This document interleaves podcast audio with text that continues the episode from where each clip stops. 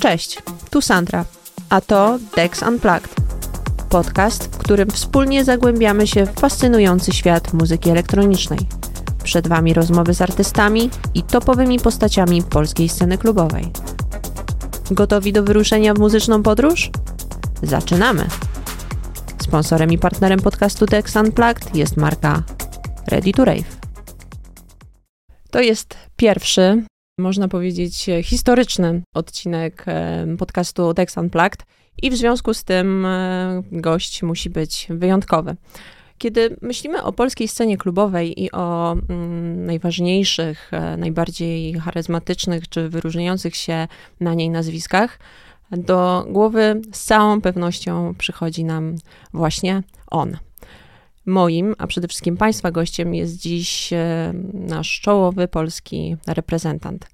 Artysta przez duże A, DJ, producent, man machine, Karol Mózgawa, na co dzień tworzący pod e, aliasem Deas. Dzień dobry. Dzień dobry. Ile, ile, ile, ile dużo, wiele słów. Sama prawda. Dzięki. No dobrze. Na wstępie chciałabym Ci bardzo podziękować za przyjęcie mm, zaproszenia do tego podcastu. Nie ukrywam, że jest mi bardzo miło i bardzo się cieszę, że to właśnie z Tobą będę miała okazję porozmawiać e, jako pierwszym. Zanim jednak porozmawiamy o tym, co bieżące i o tym, co obecnie dzieje się w Twoim życiu artystycznym, chciałabym porozmawiać, e, właściwie przenieść się w czasie i e, dowiedzieć się, jak to właściwie się wszystko u ciebie zaczęło. Pozwól więc, jeśli, mm, jeśli możemy, to przenieśmy się w czasy Twojego dzieciństwa. Jakiej e, muzyki słuchało się w Twoim domu? Czy w ogóle w Twoim domu rodzinnym muzyka grała jakąś mm, nomen omen istotną rolę? Nie, zupełnie nie grała żadnej roli. Pamiętam, że zacząłem słuchać muzyki, ponieważ na, miałem 8 lat i na komunie dostałem e, Walkman firmy Panasonic i wtedy zacząłem słuchać kaset, które były u nas w kuchni, dlatego że myśmy się dużo przeprowadzali. Najpierw uczyłem się w Grecji, w Atenach, potem dorastałem w Belgii. I jakoś tam było dużo przeprowadzek, bo jak przeprowadziliśmy się do Polski, to też mieszkaliśmy w różnych, w różnych miejscach. I, I, pamiętam, że była taka szuflada z kasetami. Mm. Ja tych kaset dopiero zacząłem słuchać chyba jak miałem 8 lat, więc e, to też w takim okresie mojego życia to był taki dość pochodzę z dość dysfunkcyjnego domu, więc dla mnie to była forma takiej ucieczki od rzeczywistości czy terapii, trochę może. Nie pamiętam już do końca, co to była za muzyka. Nic, nic, nic takiego, czym bym mógł się tutaj pochwalić. Na pewno nie, nie, nie, nie elektroniczna, ale samo słuchanie tych kaset, przewijanie. Pamiętam, że ten Walkman chyba w ogóle nie miał możliwości przewijania. Musiałem to przewijać ołówkiem. tym e, ołówkiem. No. tak, tak było. Przebijałem te, te, te, te kasety ołówkiem. No. A potem u mojej babci pamiętam, że też słuchałem jakiś kaset. Miała taki odtwarzacz. E, pod telewizorem i też strasznie w ogóle strasznie mnie ciekawiło to, że tam wsadzasz tą kasetę, ona, ona się kręci, jest muzyka i możesz wyciągnąć tą kasetę, możesz ją nie wiem, przerwać, skleić. W ogóle całe, to, to, było, to było dość takie, mogłem nagrywać. Pamiętam, że jeszcze na tym magnetofonie mojej babci mogłem nagrywać różne rzeczy, więc nagrywałem jakieś rzeczy z radia.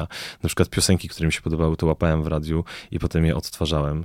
Więc to była taka dla mnie zajawka e, od tamtego momentu, która trwa do dziś. A jakich gatunków muzycznych słuchałeś e, Ben, jako później. Młody, mhm, młody, dorastający chłopak?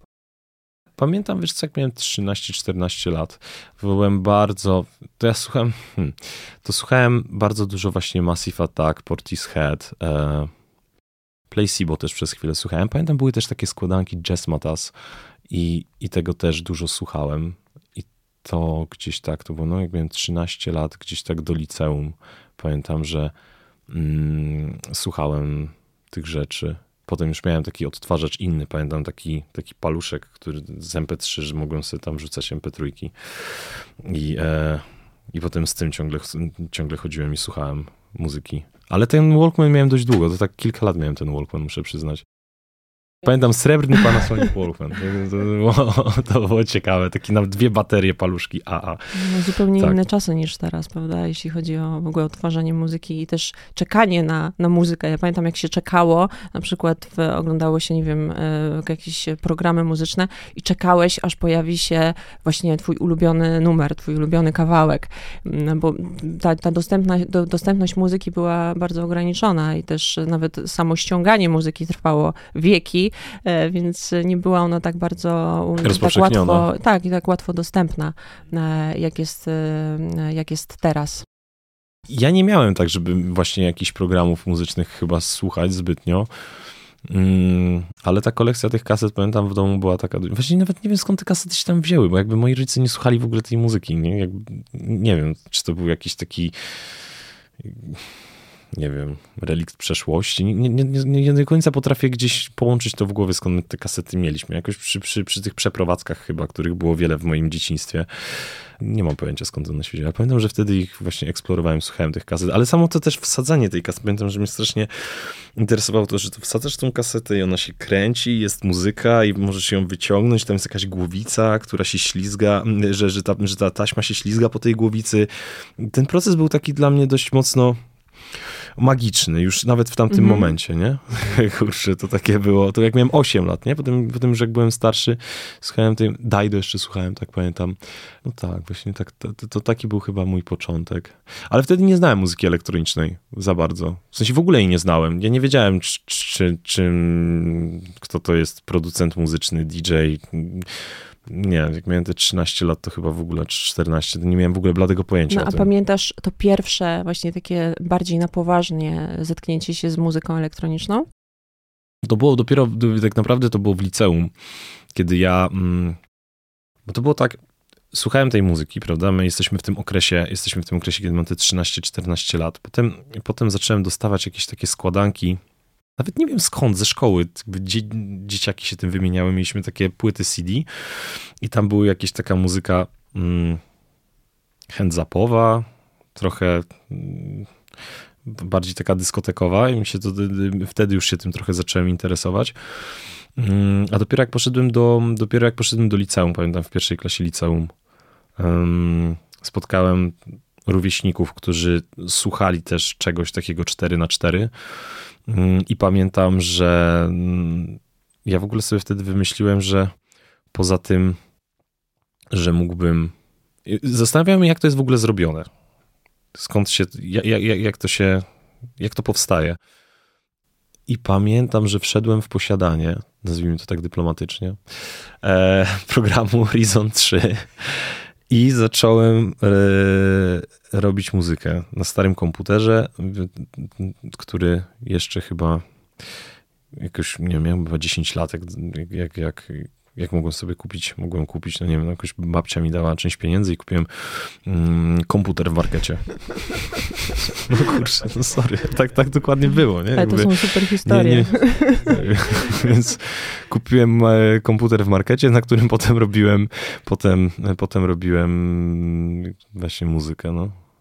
Znaczy jakąś tam, wiesz, muzykę. No to pierwsze to było tam, pamiętam, że jak zainstalowałem ten program, to tam był jakiś taki pierwszy projekt, który masz taki, wiesz, pierwszy template. E, I to już w ogóle mi głowę rozwaliło, nie? Jak ja to zobaczyłem, że to gra i tam są jakieś urządzenia wirtualne, które, które zaczynają generować dźwięk i go przetwarzają, no to było dla mnie coś niesamowitego, nie? Ja już w tamtym czasie, po, jakoś w tamtym czasie, bo to było w liceum, też już, y, już nawet jakieś winyle miałem w domu, pamiętam, więc to tak gdzieś tam naturalnie i i jak zacząłem właśnie kombinować z tym programem, to w trakcie roku szkolnego w pierwszej liceum, pamiętam, to była zima, jakoś tak, no już było zimno, bo pamiętam, że chodziliśmy już w kurtkach. E, trafiłem, e, zostałem u mojego kolegi na noc, którego rodzice wyjechali gdzieś. to, też, to, to, też jest ważne. I weszliśmy na miasto i wpuścili nas do klubu. I ja tam w klubie dopiero zobaczyłem co to jest. Znaczy, myśmy nie powinni się tam znaleźć w ogóle, no bo byliśmy niepełnoletni, nie? Ale, e, ale udało nam się jakoś tam wejść i, e, i No i to był kosmos. No. Przydziłeś troszkę moje pytanie, bo chciałam zapytać o właśnie o taki przełomowy moment, jeśli chodzi o, o twoje zetknięcie się z muzyką elektroniczną. Ja coś podobnego, mam wrażenie już z twojego opisu, e, przeżyłam w Katowicach e, w klubie Inkubator, jak miałam między 17 a 19 lat, już teraz nie pamiętam dokładnie ile, i byłam, e, poszłam tam na swoją pierwszą imprezę techno. I, I, u mnie w domu słuchało się sporo muzyki, również e, elektronicznej, więc ja z elektroniczną muzyką miałam do czynienia wcześniej, natomiast nie miałam z nią do czynienia w takim wydaniu live, na żywo. I, no i muszę przyznać, że to, mm, to wydarzenie, właśnie ta pierwsza impreza zrobiła na, zrobiła na mnie tak piorunujące wrażenie, że no zostało to gdzieś ze mną do dziś. I ja wiem, że ja już na przykład czegoś takiego nie przeżyję, bo to jest tak no, niesamowite i tak jednorazowe, właśnie kiedy zderzasz się z, z, z, tym, z czymś, co cię tak bardzo pochłania, że no, mm, wydaje mi się, że to nie powtórzy się już nigdy w takiej, w takiej skali. Myślę, że nie w muzyce, ale w czymś innym. Możesz coś innego odkryć, nie? No bo wtedy odkryłaś coś, co było absolutnie, absolutnie nowe, nie? I, a, gdzieś tym się e, zaczęłaś interesować wcześniej. No. Ja miałem podobnie, trafiłem do klubu, e, ponieważ w tamtym okresie w ogóle na rynku, bo to było w Krakowie, na rynku w Krakowie mm, podczas wieczoru, to jeszcze nie noc, ale wieczorem, chodziły, pamiętam, że to była forma takiej promocji, że dawali ci takie wejściówki do klubów na takich wizytówkach jakby, nie? I myśmy dostali te wizytówki poszliśmy do klubu i tam była duża kolejka i był taki młyn tam na tej bramce, e, że po prostu ta dziewczyna, która nas wpuszczała, chyba, no nie wiem, no nie przyglądnęła się, po prostu weszliśmy, nie, do środka i to był taki dla mnie, po prostu mi to głowę rozwaliło. To było coś tak, tak niesamowitego, że no, że koniec, że, że ja już wtedy przepadłem. To był, to był game changer, to był to game changer w moim życiu, kiedy pierwszy raz po prostu poszedłem Ale do klubu. czy podczas tego e, wydarzenia, podczas tej imprezy właśnie już gdzieś w twojej głowie pojawiła się myśl, że kurczę, że to jest tak dobre, że właśnie chcę, chcę się tym zająć, że chciałbym, nie wiem, zrobić coś, coś więcej w tym temacie, no bo produkowałeś już, zaczy, znaczy zaczynałeś, tak? Bawić się muzyką, nie? No tak, to było, tak, to było tak. liceum, jakby zaczęliśmy o tym rozmawiać gdzieś, E, wymieniać się tymi płytami, pamiętam, to były też płyty CD, wymienialiśmy się tymi płytami. Mm. Jest, nie wiem, czy to jest tak, że widzisz i mówisz, kurczę, no, że widzisz obraz i mówisz, będę, będę malarzem. To, to, chyba, chyba tak to nie, ale, ale to było niesamowite przeżycie. To było coś, co pamiętam, to było w piwnicy, wiesz, wtedy, zresztą cały czas tak jest, że w ogóle w, w Krakowie jest taki klimat, że kluby są w piwnicach, nie? W tych starych kamienicach dookoła rynku w piwnicach masz kluby. No, ja chyba pierwszy raz w ogóle w takiej piwnicy byłem. Znaczy, w ogóle, no tak, no to był pierwszy mój kontakt z klubem. To było też niesamowite. Schodzisz do jakiejś ciemnej piwnicy, gdzieś na dół, wiesz, gdzie gra głośno muzyka, ludzie tańczą. To było, to było, to było, to było, to było niesamowite. No, to, to ja nie mogłem, kurde, spać, jak wróciłem do domu, nie? To było coś, co mi po prostu e, przemeblowało e, świat w głowie, no i... E, no i potem zacząłem, znaczy próbowaliśmy z kumplami wchodzić do, do tych klubów, no bo nas nie chcieli wpuszczać. ale pamiętam, no zacząłem chodzić do takiego klubu Rentgen w Krakowie, e, legendarnego miejsca. No to niesamowite to było. Pamiętam, że wchodziłem na konsolę do tyłu i patrzyłem, jak DJ gra z płyt. Oni tam w, w, w tym rentgenie były tylko chyba nie spotkałem się nigdy, żeby tam ktoś grał z CD playerów i tam były dwie sale. Jedna sala była po lewej stronie, się przechodziło tak przez bar i była ta sala i tam stanąłem za tym DJ-em, patrzyłem jak on miesza tymi płytami, a druga sala była taka bardziej afterowa, że mm, DJ grał nad barem i, i ludzie tańczyli tam dookoła baru. No kosmos to był dla mnie. To pamiętam, że to było, nie, to było niesamowite. Potem, potem, już, potem już się tak wkręciłem, że, że cały tydzień myślałem, jak wejdziemy do klubu w weekend, nie? Ale właśnie, właśnie ja miałem taką zajawkę, że nie za bardzo mnie interesowało, bo to wiesz, pewnie teraz, gdyby moje dziecko chciało iść, kurczę, wiesz, do klubu e, co weekend i by cały tydzień o tym myślało, no to wiesz, to myślisz, że nie wiem, że będzie piło, czy coś robiło, a mnie wtedy nie za bardzo takie rzeczy interesowały. Mnie w ogóle interesowało, co ten gość tam robi na tej konsoli, cały ten klimat był urokliwy. Ja wiesz, ja nie byłem ja nie byłem pochłonięty samą jakby, imprezą. Wiesz, samą imprezą i tym, z czym się kojarzy impreza, powiedzmy takim ludziom, wiesz, używkami. Zresztą do dziś dnia dla mnie to jest, y, dla mnie to jest, y, muzyka to jest sztuka, nie? Więc ja byłem po prostu pochłonięty tym wszystkim, tą muzyką, tym, tym co się dzieje dookoła, tą reakcją ludzi, wiesz. Dla mnie to też było takie mocno spirytualne, kiedy spotykasz się na dance floorze i 300 osób, wiesz, tańczy razem z tobą, nie? Jakby to było, jakby do tej pory kocham to. Jakby czasami lubię tak wychodzić sobie i czuć taką, podczas pandemii tego najbardziej brakowało, czuć taką masę ludzi dookoła mnie. Ja w ogóle uwielbiam to, karmię się tym, po prostu uwielbiam być wśród ludzi. Mnie to strasznie ładuje energetycznie, nie? I już wtedy, ja już to wtedy odkryłem w sobie, że ja się po prostu bardzo dobrze tam czuję, nie? Jest ogromna ilość ludzi dookoła ciebie. Ja się nie czułem zmęczony ludźmi, nie? Dla mnie, dla mnie to było spirytualne. Ci ludzie tańczą, ta głośna muzyka, ten gość coś tam robi. To było takie, że cały tydzień potem myślałem, jak my w ogóle do tego klubu wejdziemy, no. Mhm, czyli można powiedzieć, że chodziłeś do klubu na muzykę. To był, to był dla mnie jedyny czynnik, bo mi się tam nic za bardzo, wiesz, nie, więcej nie podobało jakby w tym wszystkim.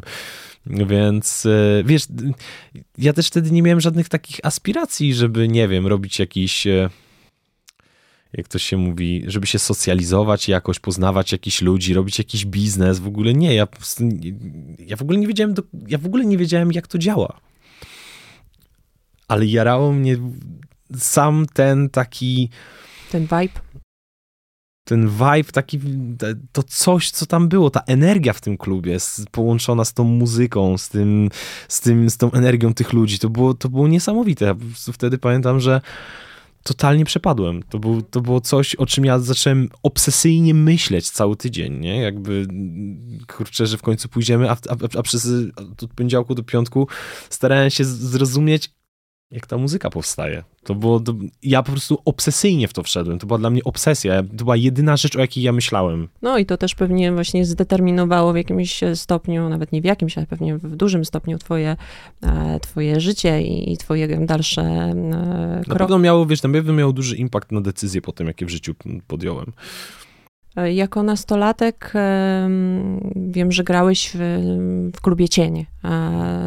Mhm. Wpuścił cię tam za, za deki. Kufcik, e, Piotrek, tak, pozdrawiam serdecznie. To jest dość nietypowe, myślę, nie? No bo e, raczej to nie, nie, nie często się zdarza, żeby osoba e, tak młoda, nastoletnia jeszcze, tak. gdzieś została wpuszczona za deki on jakoś uwierzył w to, nie, nie, nie wiem, nie, nie, do końca pamiętam ten moment, ale jakoś rozmawialiśmy i on mi powiedział, żebym przyszedł, tam w któryś piątek. Ja przyszedłem i on mi pozwolił tam grać. E, i zagrałem jakąś tam jedną imprezę, potem zacząłem tam chodzić, no bo jednak spodobało mi się też to towarzystwo tych ludzi, mm, więc też szukałem jakiegoś kontaktu, chociażby, żeby pobyć z ludźmi. Mogłem wtedy już chodzić też do tego klubu przez to, że tam zagrałem, więc, więc mogłem też słuchać muzyki, przyglądać się, co robią inni DJ-e i tak dalej. I mm, to też był trochę inny czas. Jakby tamten czas uważam, że stworzył ze mnie może nie artysta, ale takiego gracza, nie? Ja po prostu, to nie było tak, że wchodziłeś na seta dwie godziny i wychodziłeś z klubu. Ja musiałem zagrać całą noc, czyli grałeś 7 godzin na przykład przechodząc przez warm-up, peak time, do, kończąc imprezy tam o 5-6 rano, nie? Więc to są takie rzeczy, które dzisiaj... pewnie też, nie? Znaczy zaprocentowały pewnie w twojej dalszej... E, o, wiesz, pamiętaj, że ja też zaczynałem grać, to to nie było tak, że wiesz, że cię ktoś rozpoznaje, ludzie przychodzą, bo jesteś na plakacie, ludzie świadomie przychodzą, bo wiedzą, czego, czego oczekują od ciebie, znają jakieś tam, powiedzmy, twoje wydawnictwa, nawet jak nie znają twoich wydawnictw, to gdzieś się tam otarli, czy ich znajomi się otarli o ciebie, więc ludzie są sfokusowani, są otwarci, chcą, trochę ci ufają, więc gra się trochę inaczej inaczej, nie? Teraz, z mojej perspektywy dzisiaj. Natomiast wtedy ja byłem totalnym no-name'em. Ja po prostu, kurczę, musiałem tym, tych ludzi, tym ludziom coś pokazać i stworzyć jakiś klimat. I to mnie nauczyło wtedy tworzyć klimat, jakby nauczyło mnie grać. Jakby nie masz oczekiwań, ty nie jesteś wyeksponowanym człowiekiem na plakacie, mm, nie jesteś żadnym gościem, na którego ludzie przychodzą jesteś jeszcze wtedy, wtedy nie byłem żadnym artystą, nie?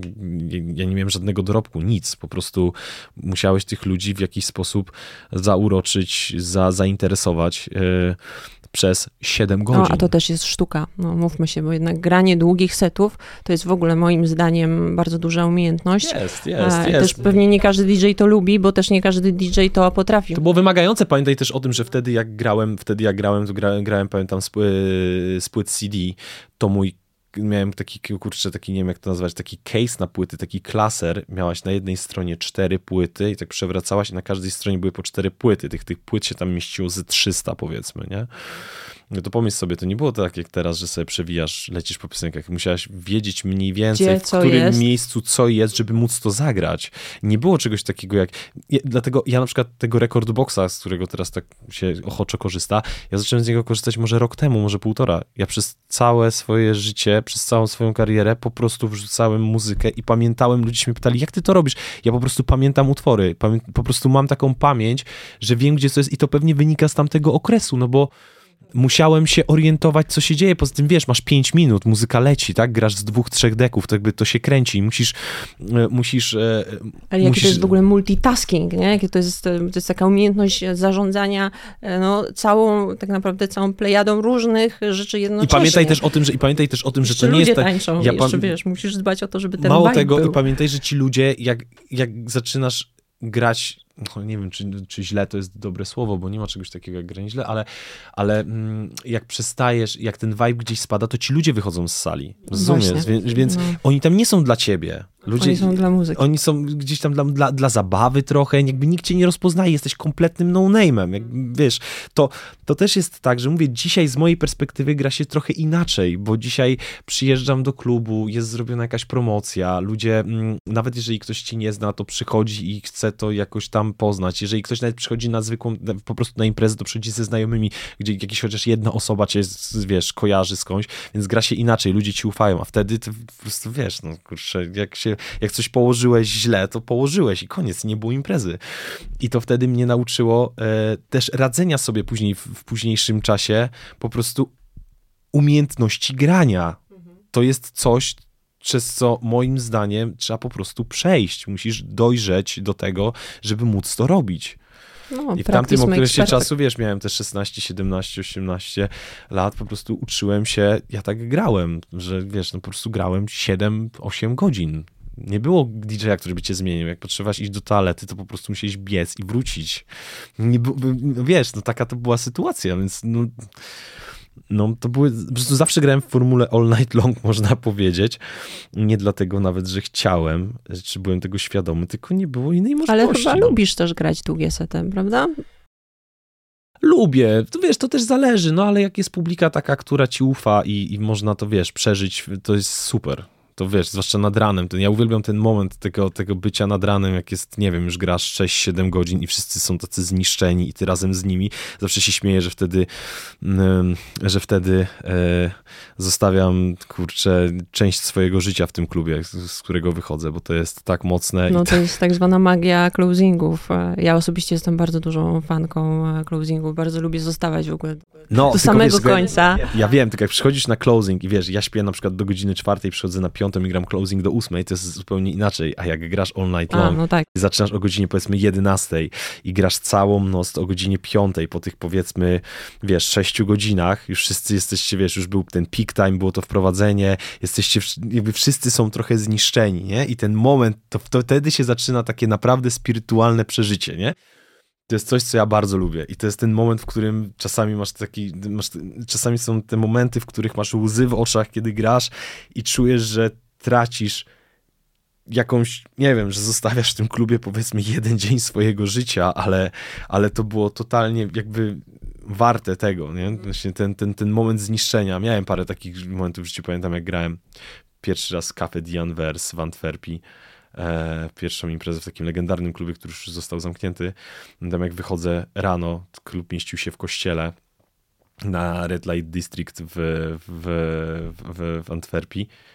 E, i, i wychodzę z tego kościoła, patrzę w niebo, to słońce wypala ci oczy, jesteś cały spocony, jest godzina tam, nie wiem, ósma, dziewiąta rano i wtedy czujesz, że żyjesz, ci ludzie na chodniku siedzą, tak samo wiesz, zniszczeni jak ty. To są takie momenty, które są, ciężko jest je opisać, no bo wiesz, to, dzisiaj to tak nie brzmi, ale jak jesteś wtedy, jak to przeżywasz, to to są absolutnie unikatowe chwile w twoim życiu, które pamiętasz na zawsze, one zmieniają cię po prostu. Więc takie rzeczy lubię bardzo. Pogadajmy przez, e, przez chwilę e, o Twoim znaku rozpoznawczym, czyli o, o, pracowitości. To jest e, coś, co w moim odczuciu jest absolutnie kluczowe, jeśli myślimy o sukcesie nie tylko w branży muzycznej, muzycznej ale tak naprawdę w, w każdej. Jak to jest z tą Twoją pracowitością? Czy to jest coś, co mm, było z Tobą od zawsze? Czy to jest coś, co wypracowałeś sobie przez, przez lata? Wiesz co, no, no, na początku, na początku, tak jak ci opowiadałem, wszedłem w posiadanie tego programu do robienia muzyki, no to była taka, wiesz, czysta, czysta chęć poznania tego, co się tam dzieje i to mi towarzyszy trochę poniekąd do dzisiaj, bo jestem bardzo ciekawy tego, co się dzieje na rynku, jeżeli ciągle sprawdzam jakieś nowe wtyczki, syntezatory, rzeczy, bardzo mnie to interesuje. Jakby cały czas cały czas śledzę w ogóle rynek nowych jakichś nowinek, rzeczy, które się dzieją. Ale druga sprawa jest to, że ja naprawdę bardzo kocham to robić, wiesz? Jakby dla mnie muzyka też. E, czego się już potem też dowiedziałem w dorosłym życiu, będąc tam na jednej z terapii, wiesz, że, te, że muzyka uratowała mi życie i mm, dla mnie muzyka jest formą terapii. No, jak była pandemia na przykład, ja nie miałem nic w życiu innego do roboty, poza tym, że to był dość taki dojmujący czas, myślę, że dla wielu osób, nie tylko dla mnie. Mm, to muzyka jakby była dla mnie wtedy też była kolejny raz w życiu dla mnie formą terapii, po prostu ucieczką od wszystkiego. Mogłem siedzieć i zanurzać się w jakichś tam meandrach swojej wyobraźni. E, I to jest takie, jest coś niesamowitego dla mnie wciąż w, w dźwięku jako takim, że, że, że, to jest coś, czego nie możesz zobaczyć, a możesz tylko usłyszeć i poczuć. Nie? I, i ja po prostu kocham to robić. Nie, nie ma w tym większej jakiejś filozofii. To nie jest tak, że ja wstaję i wiadomo, masz lepszy, gorszy dzień, ale ja naprawdę, ja naprawdę szczerze kocham to, co robię. Nawet jeżeli mówimy o inżynierii dźwięku, czyli nie, nie komponowaniu muzyki dla siebie, tylko pracy z innymi artystami przy ich płytach, ich projektach, a, a, a to też robię i, i to jest też część mojego, powiedzmy, zawodowego życia. Miksuję płyty y, dla wielu osób miksowałem. E, ja to bardzo kocham, bardzo to lubię. To jest coś, co. Przychodzi ci naturalnie po prostu. Po prostu, tak, tak. To nie jest to, to, wyuczone, tylko to Mało tego, wiesz, dla mnie, dla, mnie, dla mnie też ten proces był taki, bo oczywiście technicznie jest to ciekawe dla mnie, technicznie jak coś zrobić. Do tego mój przyjaciel Agim się śmieje, że jestem sportowcem, bo ja nie zadaję sobie pytania dlaczego, tylko jak coś zrobić. E, I cały czas jakby to trawię y, w swojej głowie, muszę, y, cały czas analizuję to. Natomiast, natomiast dla mnie też niesamowite jest to, jak zmienia się Twoja percepcja na przestrzeni lat, pracując nad różnymi projektami, że zaczynasz podejmować inne wybory. Czasami otwieram jakiś projekt, który robiłem miesiąc, dwa temu i przeglądam ten projekt, sobie myślę, że mi się chciało to robić, że mi jakiś towarzy, że, że, że mi przewodził jakiś, jakaś myśl była przewodnia w tym wtedy, kiedy siedziałem w studiu, że ja różne urządzenia po sobie tak zapiąłem, że coś takiego zrobiłem. I to tak brzmi, bo czasami słucham swoich nagrań po miesiącu czasu i ja na przykład mówię, jak ja to zrobiłem, jakby wiesz, byłeś, ja wpadam w takie tunele myślowe i wtedy siedzę przez powiedzmy jakiś czas w studiu i mam jakąś myśl, robię ją, dochodzę do pewnych rozwiązań w jakiś, jakiś dziwny sposób, którego potem już nie pamiętam. I, I potem słucham tego, patrzę na to i to są takie momenty, jak gdybyś nie był niemalże sobą.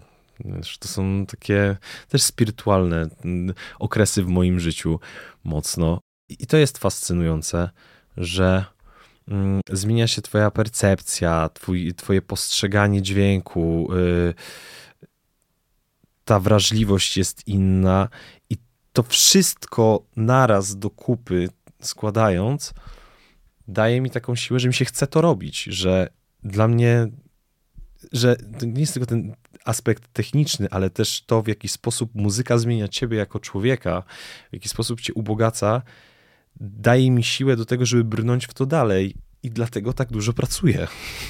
Bo muzyka nie jest tylko moim zajęciem, to jest mój lifestyle ja jestem tą muzyką, więc ona mi daje siłę do tego, wiesz, ja bym, kim ja bym był bez, bez tej muzyki? No nikim, absolutnie nikim. Czyli jesteś, e, jesteście jednością, można powiedzieć.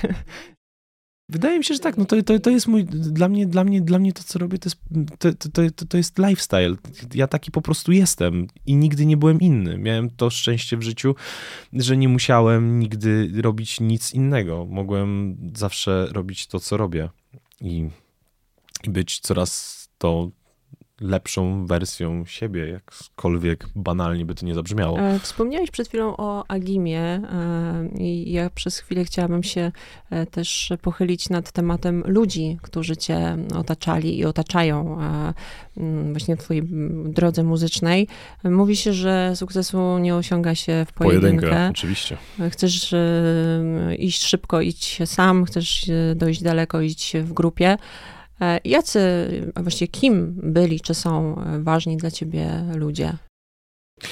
No myślę, że dużo w życiu pomógł mi Leon z Audio River, który absolutnie, absolutnie uwierzył w to e, i chyba dalej wierzy w to, co robię, w ten projekt. Chociaż czasami mamy różne spojrzenia na wiele spraw, to jednak mimo wszystko, no wiesz, no bez Leona wiele rzeczy by się po prostu nie udało i, um, i myślę, że że na pewno jest y, ważną postacią w moim życiu, którą poznałem, która otworzyła i pomogła mi otworzyć wiele, wiele drzwi. E, mój przyjaciel Agim, który pomógł mi w wielu momentach mojego życia. Mm, I, I też jest bardzo inspirującym człowiekiem, mimo tego, że czasami go nie rozumiem. E, jego mózg działa trochę w inny sposób niż mój, więc czasami się nie zgrywamy, jakby, ale jest naprawdę na pewno wyjątkowym człowiekiem, który pomógł mi nie jeden raz, z którym tworzyłem e, projekt Bluma i, i, i który nauczył mnie bardzo wiele.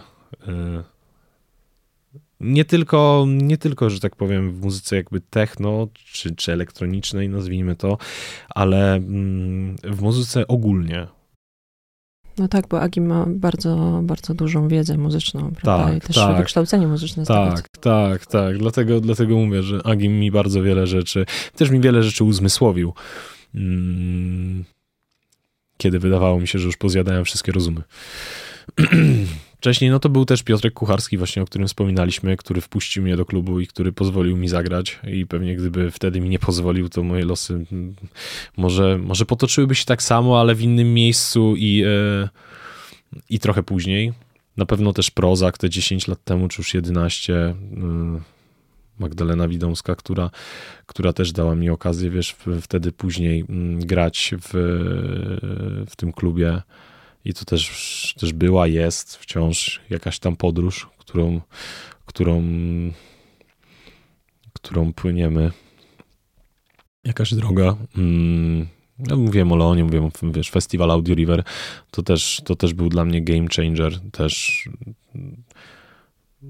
ogromnie dużo dostałem wsparcia, możliwości grania o dobrych godzinach i, e, i, i, i, trzeba tutaj podziękować absolutnie no wiesz, Leonowi, ale też no, Piotr, Piotrowi Orliczowi, który się na to zgodził jednak mimo wszystko, jako, jako też... Włodarz. Jako dokładnie włodarz, właściciel tego. E, no, no, no, jak sama widzisz, to, to, to nie jest tak, że to jest no nie, nie osiąga się sukcesu w pojedynkę, spotykasz ludzi na, na swojej drodze, war, warto o tym pamiętać i sobie to uświadamiać, że to nie jest tak, że ty osiągasz coś dlatego, że jesteś taki super, to świat stworzył ci też warunki do tego, żebyś mógł to zrobić. Wiadomo, że to, czy to wykorzystasz, czy nie, już zależy od ciebie.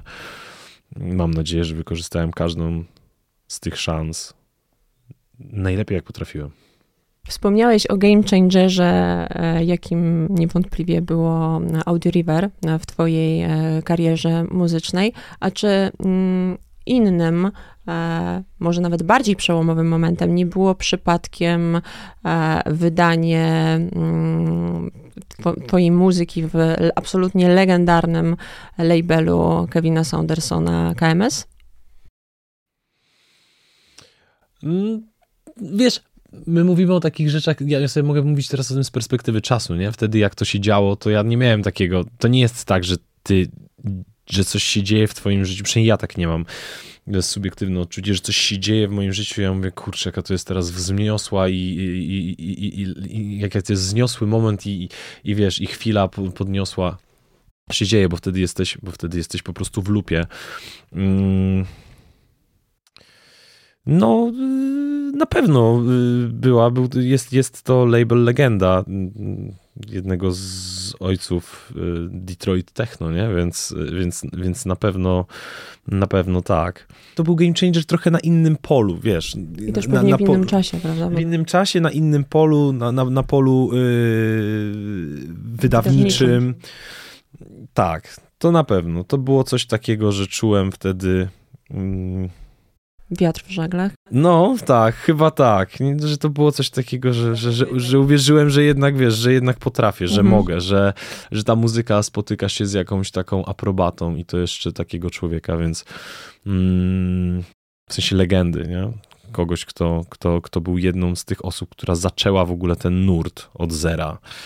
Więc no, na pewno, na pewno jeden z, z, wielu, z wielu wspaniałych takich momentów w życiu, których mam nadzieję jeszcze wiele przede mną. Nie, mam co do tego e, absolutnie żadnych e, wątpliwości. A jak długo e, to jakby trwało? Jaki, jaki był okres czasu od momentu, w którym zacząłeś grać w klubie Cień, do momentu, w którym rzeczywiście poczułeś, że, że okej, okay, to jest to, mamy to, jestem na dobrej drodze, moja kariera zaczęła nabierać e, rozpędu. E, jakby, czy był jakiś taki moment i jak długo to trwało? Pytam dlatego, że e, wydaje mi się, że jest wielu m, mm, początkujących e, DJ-ów, którzy e, gdzieś po drodze tracą zapał na swojej drodze e, do kariery i, i, porzucają swoje marzenie o, o, o byciu artystą. I mm, wydaje mi się, że to też jest kwestia wytrwałości, często, nie zawsze oczywiście, bo, bo nie warto, nie, nie wypada wręcz e, generalizować, natomiast zastanawiam się, jak długo u ciebie to trwało, jaki to był proces. Czy, czy Myślę, było... że nie ma sensu tak, w taki sposób mówić, bo wiesz, to była moja droga, którą przeszedłem. Są ludzie, którzy robią kariery w, i to, wiesz, dużo większe w 2-3 lata I to jest, i to będzie frustrujące dla kogoś, kto próbuje przez ostatnich 10 lat. To są ludzie tacy, którzy, wiesz, robili coś całe życie na wspaniałym poziomie i dopiero, nie wiem, po 15-20 latach y, udaje im się, udaje im się gdzieś zaistnieć i, a robią to dlatego, że e, to jest częścią ich życia. Nie wiem, dla mnie to nie ma znaczenia,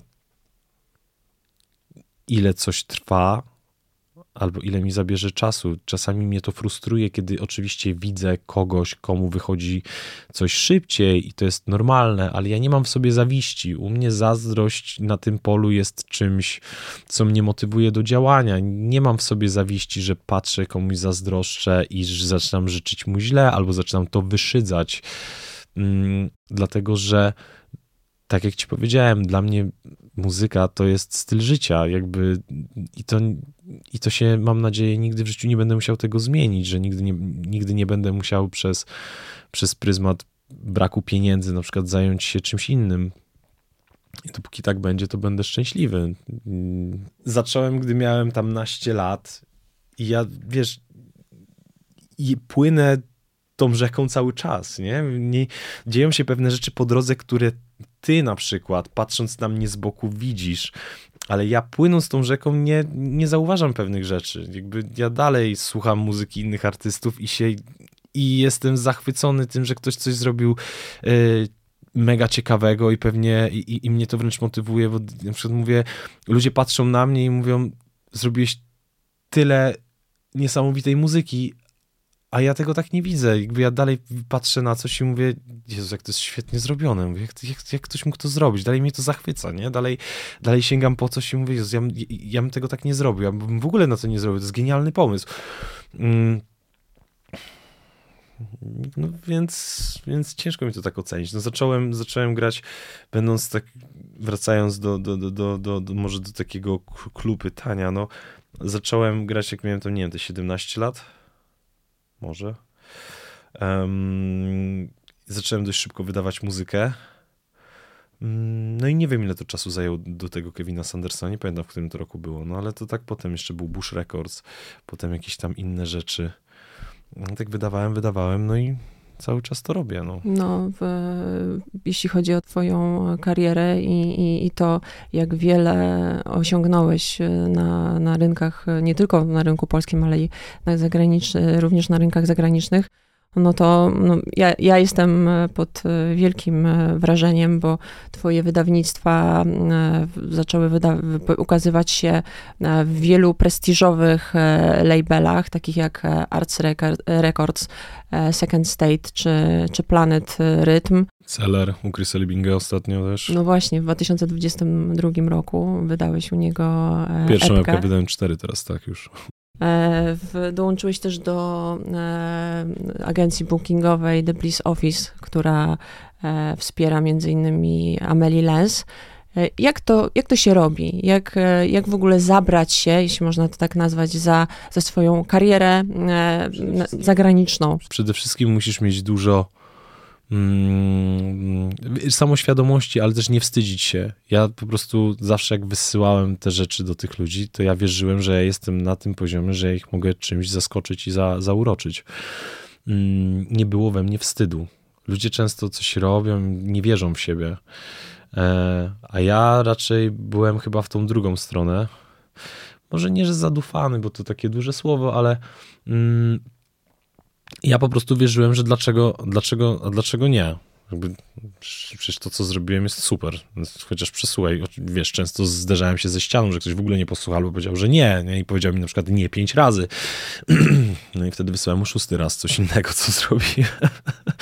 eee, więc jakaś taka nieustępliwość jest chyba też we mnie, że ja Mm, że ja sobie popłaczę w kącie, jak, jak coś się złego dzieje, ja sobie tam, wiesz, pójdę, po, po, poszlocham y, z dala od tego, z dala od ludzi, ale potem wracam i ja to robię dalej, nie? Jakby dalej jest, no bo, no bo co mam innego zrobić? Jakbym się teraz poddał, to, no to znaczy, że straciłem całe swoje życie, więc muszę dalej w to brnąć. No i dalej wierzyć w siebie i dalej wierzyć w to, że to, co robisz jest e, Wydaje mi się, że jest to jest, to jest, to jest clue, wiesz, poza tym, że robisz muzykę że skupiasz się na technicznym aspekcie robienia muzyki. Ja uważam, że ogromną, a przede wszystkim to, co tworzysz, to jest odbiciem tego, kim jesteś. I, i to jest chyba takie ważne, o czym się w ogóle zapomina.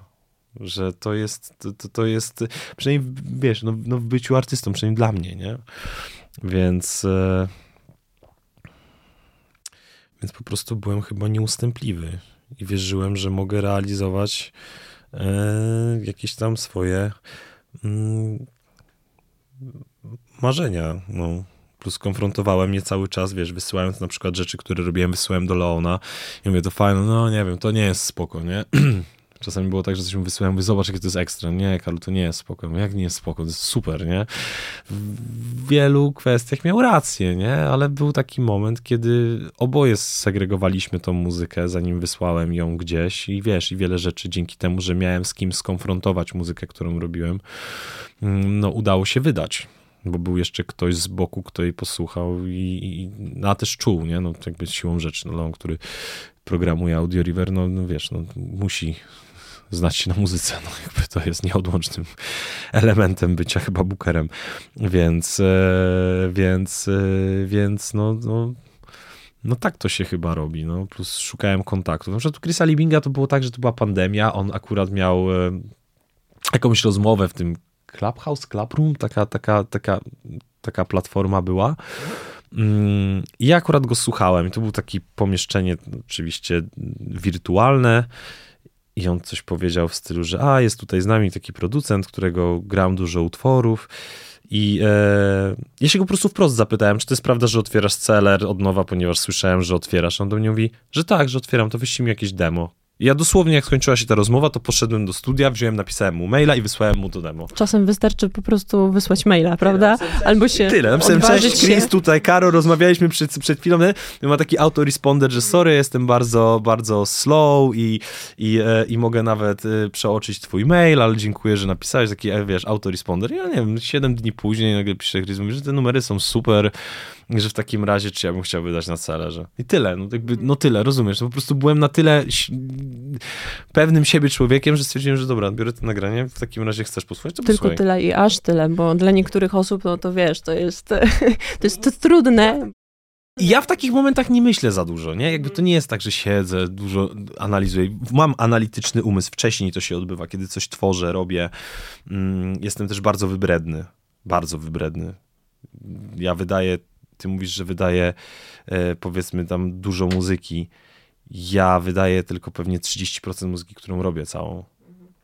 Bo jest wiele jakichś konceptów, projektów, jakichś zaczętych pomysłów, których ja nigdy nie kończę albo do których czasami wracam, ale e, ja, jeżeli chodzi o muzykę, ja ciągle coś robię, nie? W ogóle to jest też takie, że ja, ja w ogóle muszę coś robić. To jest, to jest też forma jakiegoś natręctwa, mi się wydaje, tak patrzę na to przez, po latach, że ja całe swoje życie sfokusowałem na to, żeby być tym artystą i to jest też jakaś forma takiego natręctwa, że ja ciągle coś muszę robić. Ja mam wyrzuty sumienia, kiedy nie pracuję, kiedy nie robię czegoś, kiedy, nie, kiedy mój mózg nie jest w stanie generować jakichś pomysłów. To, to jest dla mnie frustrujące. I ja sobie, ja sobie dopiero po latach uświadomiłem, że to nie jest normalne. Mi się wydawało, że każdy tak ma. Nie, nie każdy tak ma. Ale ja wciąż tak mam. Walczę z tym czasami. Eee, wiele moich znajomych mówi, Karol, ale możesz sobie odpocząć. Ja, ja, ja nie Nie wiem. wiesz, jak to się robi. Ja dopiero niedawno, y, ja, ja dopiero niedawno w swojej głowie wytłumaczyłem sobie to bardzo niedawno, że ja mogę jechać na pięć dni na przykład raz w roku, powiedzmy na wakacje, które nie są połączone z graniem i nic się nie stanie. Okej, czyli nie wyjeżdżałeś na wakacje, takie typowe wakacje. Ja nigdy nie byłem chyba na wakacjach dłużej niż parę dni, tak naprawdę. Wiesz, nigdy nie było tak, żebym pojechał sobie na dwa tygodnie leżeć na pla- W ogóle nie za bardzo All lubię. vibes i tak dalej. Nie, ja to się śmieję, że ja to takim wampirem trochę jestem, nie? Zawsze gdzieś tam, zawsze do cienia uciekam e, i, i zawsze w ciemnościach e, i w studiu nie mam, nie mam okna na przykład i w ogóle mi to nie przeszkadza. Jest klimatyzacja, nie ma, nie ma, nie ma okna, zamykam się, pracuję, jakby masz lampę i, i, i dla mnie to nie jest nic depresjonogennego, de, depresjo, depresjogennego, żeby, e, że, że, że wiesz, że nie mam światła, że nie widzę. Ja czasami w ogóle w okresie zimowym potrafię wstać rano jeszcze jak jest ciemno, bo jestem też mocno zdyscyplinowany. Wstaję dość wcześnie rano, 6.37, jem śniadanie, więc jest powiedzmy ciemno czy tam szaro. Idę do studia i ja na przykład idę do studia i tylko wychodząc coś zjeść widzę światło przez parę minut dziennie i okej, no jakby nie, nie, nie mam z tym problemu, więc nie jeżdżę na takie wakacje, żeby leżeć na plaży, wiesz, i się y, nasłoneczniać. Mm, No, y, to też wynika chyba z tego, że y, no wiesz, ja też dużo wyjeżdżam, więc to też jest dla mnie, oczywiście wtedy grasz, ale nie wiem, mnie to też nie męczy. Y, Pamiętam, że jak miałem tour w tamtym roku, taki, że zagrałem raz, w sensie to było ciągiem, że wyjechałem, to były Niemcy, potem była Kolumbia, Bogota Pereira, potem wróciłem do Niemiec, potem były, mm, y, więc był, y, były Niemcy, potem był, gdzie ja byłem, był, była Korea, Seul, Busan, potem były Indie, Bangalore, New Delhi, Goa, potem był Wietnam, Filipiny. To się działo jakby cięgiem. Ja byłem cały czas w trasie. To trwało, nie wiem, 6-7 tygodni. Kurczę, to też musi być e, no, Zmieniając bardzo... strefy czasowe, latając do, wiesz, Jak Pamiętam, że mój agent Jak- gdzieś jak- byłem jak- na jakimś lotnisku, gdzieś nie wiem gdzie byłem, w Bangalore czy w Mum... nie wiem gdzie. I pamiętam, że dzwoni do mnie Marko, właściwie mój agent i się mnie pyta, czy wszystko jest okej, jak ja się czuję w ogóle. że- Ja mówię, że, Czy no, żyjesz? że spoko. Jakby dla mnie to nie jest problem, nie? Jakby nie, nie, ja nie mam czegoś takiego, że mnie dopada jakaś depresja, że turuję, czy że jest... Nie, nie mam takich w ogóle, wiesz, ja po prostu sobie to switchuję w głowie i wtedy jestem w innym trybie, no i super. Też aranżuję sobie, sobie życie dookoła. No, nie, No a jak wracasz z takiego turu, to... to nic, to po prostu przyjeżdżam. biorę- Przestawiasz się na tryb praca, Przyjeżdżam.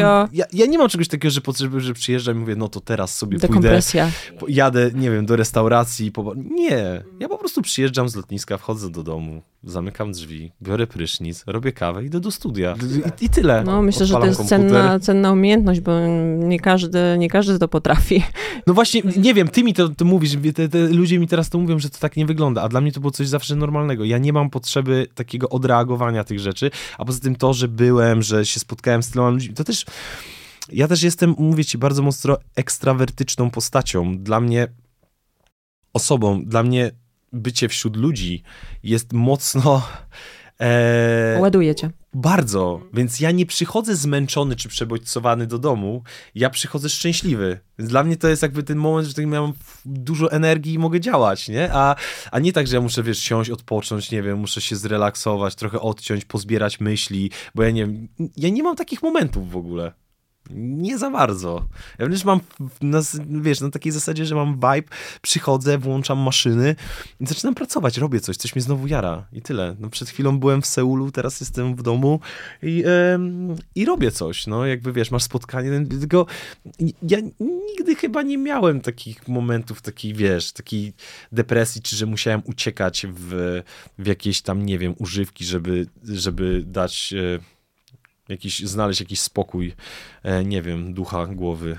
Nie, nie, nie, nie. Właśnie paradoksalnie myślę, że e, e, jak była pandemia, to byłem zmuszony siedzieć w domu i wtedy zrozumiałem, jak działam ja, że to mnie dobijało i wtedy musiałem wychodzić i odreagowywać na jakieś, wiesz, domówki na przykład, bo nie miałem ludzi, ale pamiętam ten moment, kiedy poszedłem na jakąś pierwszą imprezę, gdzie było naprawdę dużo ludzi i pamiętam, jak wtedy bardzo to doceniłem, kiedy poczułem tą energię, tą falę tych ludzi dookoła ciebie. To było dla mnie takie. Jezus, żyję, jestem tu, tak, dalej to mamy, nie? I to było takie wow.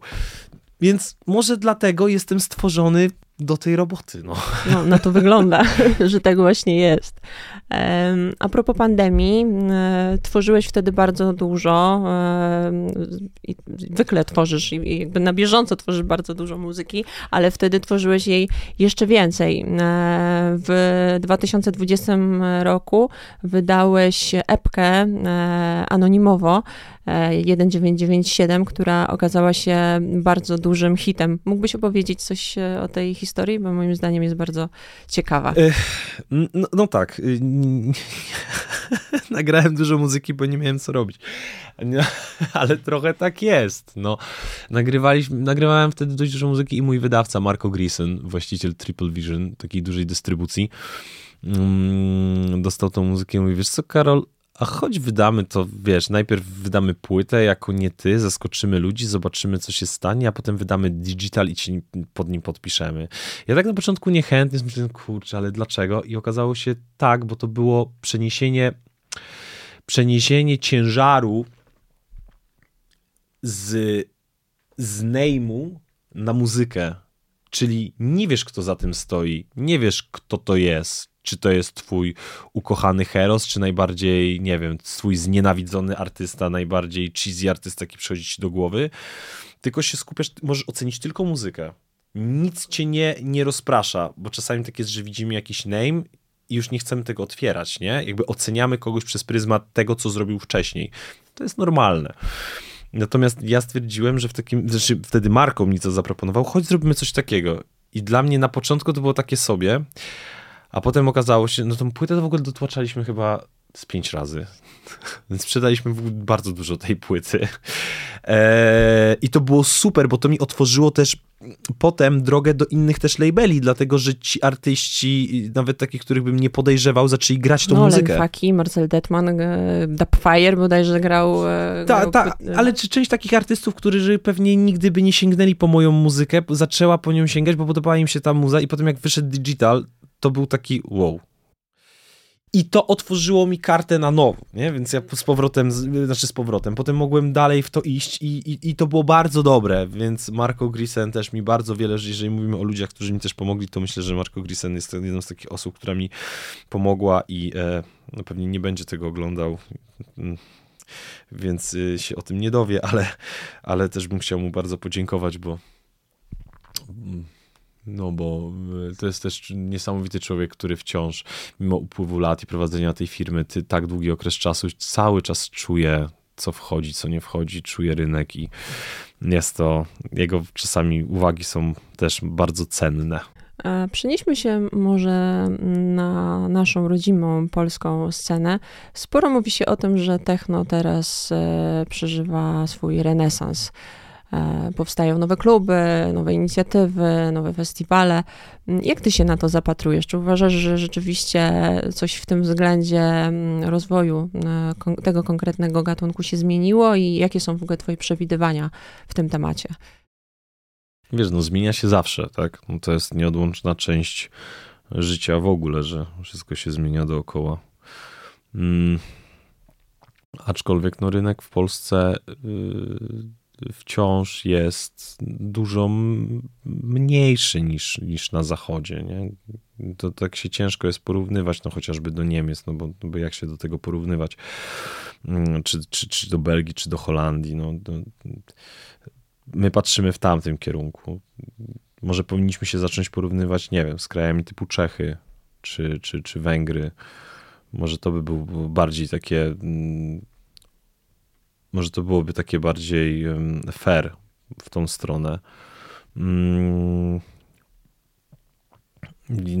wiesz, ja akurat tam na Węgrzech jakoś dużo nie grałem nigdy, ani, ani, ani w Czechach, no tam poza jakimś festiwalem i jakimiś, może dwoma festiwalami, jakimiś klubami, to też nie miałem takiej sposobności bywać w, tam, w tym rejonie świata jakoś często. Mm, więc ja automatycznie porównuję tą scenę do, do, wiesz, no właśnie do Niemiec, czy do, czy, czy, do, czy do, do Włoch, do Anglii, ale to chyba tak się nie da, nie? Kiedyś właśnie o tym z Lonem rozmawiałem i mówi, że to nie jest chyba do końca dobre porównanie. Mm, no, no, rynek jest u nas dużo mniejszy, dużo, dużo mniejszy. Nie, nie ma tak mediów też, które by propagowały tą muzykę. E, mamy festiwale, super festiwale. Mamy mm, na pewno też vibe, jest fajny vibe w Polsce. Ja lubię, ja lubię grać w Polsce, dlatego że Polacy się umieją bawić. Fajnie się gra u nas. Jest. E, no, takie intensywne to jest zawsze mocno.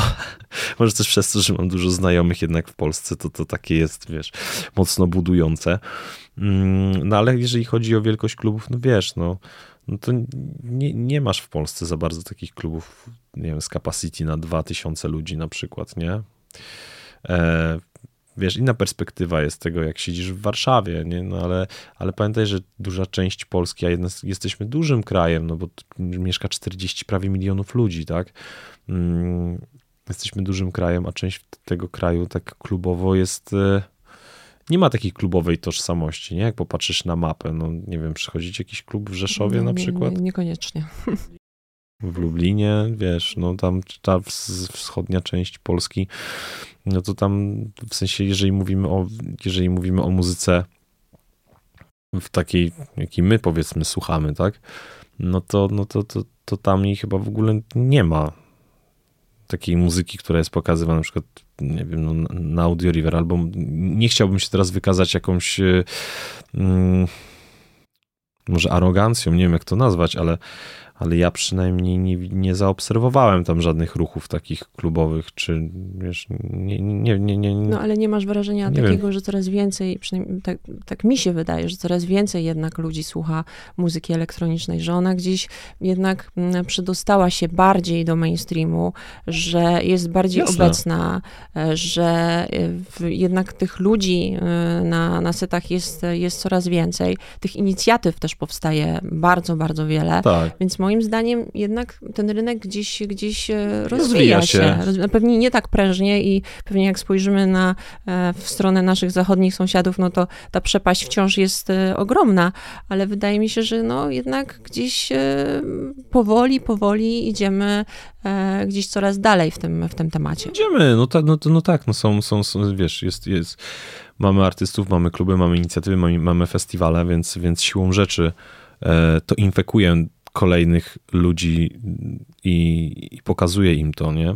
Więc, e, więc tak, no, no, no idzie to, ale wciąż to jest jeszcze, wciąż to jest jeszcze dość takim, wydaje mi się, dość mimo wszystko małym rynkiem i to też widać, że w,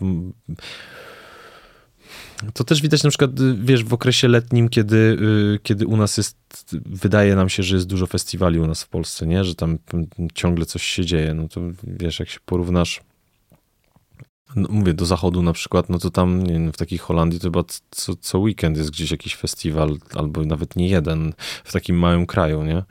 Chociaż Holandia to też może nie jest dobry, dobry, do, dobre porównanie, no bo tam jednak ta kultura to jest, jest, jest bardzo, bardzo rozwinięta, nie? Idziemy do przodu, no zdecydowanie idziemy do przodu. E, nie wiem, nie wiem, czy, czy nie wiem, czy uda nam się tak, tak, tak dogonić Zachód, czy, czy, czy, czy, czy Polacy tak bardzo polubią tą muzykę. Mm, no ale miejmy nadzieję, że tak. E, jeszcze a propos polskiej sceny i codziennej pracy artysty, e, słyszałam, że powstaje na naszym rynku nowy projekt, z którym masz okazję e, współpracować na co dzień. Media Vision Prism, który będzie skupiać się na kompleksowej pomocy artystom, nie tylko pod kątem managementu, ale też mentoringu, budowania brandu czy kreowania pozycji artysty w social mediach. E, jak y, ty się zapatrujesz i jak w ogóle oceniasz e, jakby współpracę z, te, z, tego typu e, podmiotami? Czy to, czy to jest ważne dla artysty, żeby właśnie mieć... Bardzo ważne, no tak samo jak, jak wcześniej już powiedziałaś, że sukcesu nie osiąga się w pojedynkę. No, to, to, to, to jest niemożliwe do zrobienia. Takie, takie, I to jest coś totalnie normalnego na Zachodzie, że w ogóle na świecie to jest coś normalnego, no, że nie wiem, że artyści mają agentów, że nie bukujesz sam swoich imprez, no bo jak, jak masz to robić? Masz tworzyć muzykę, żyć i co jeszcze, bukować na przykład imprezy albo myśleć o tym. Też to, co ja widzę, to jest tylko moja perspektywa a, a ktoś może mieć szerszą perspektywę albo widzieć coś, czego ja kompletnie w ogóle nie widzę, na przykład w kwestiach mediowych, więc, więc dobrze jest mieć kogoś, z kim możesz się skonfrontować, a to są rzeczy w dzisiejszych czasach szalenie ważne, no, no, no wiesz, no, muzyki generalnie jest dużo, nie? Mm, można powiedzieć, że większość muzyki nie jest zbyt dobra, powiedzmy sobie, tak? No ale mimo wszystko, jeżeli chcesz gdzieś zaprezentować, nawet, nawet te dobre rzeczy zginą, jeżeli ich nie będziemy jakoś umieli e, wypromować po prostu, no więc, więc, więc, a nie jesteś tego w stanie zrobić sam.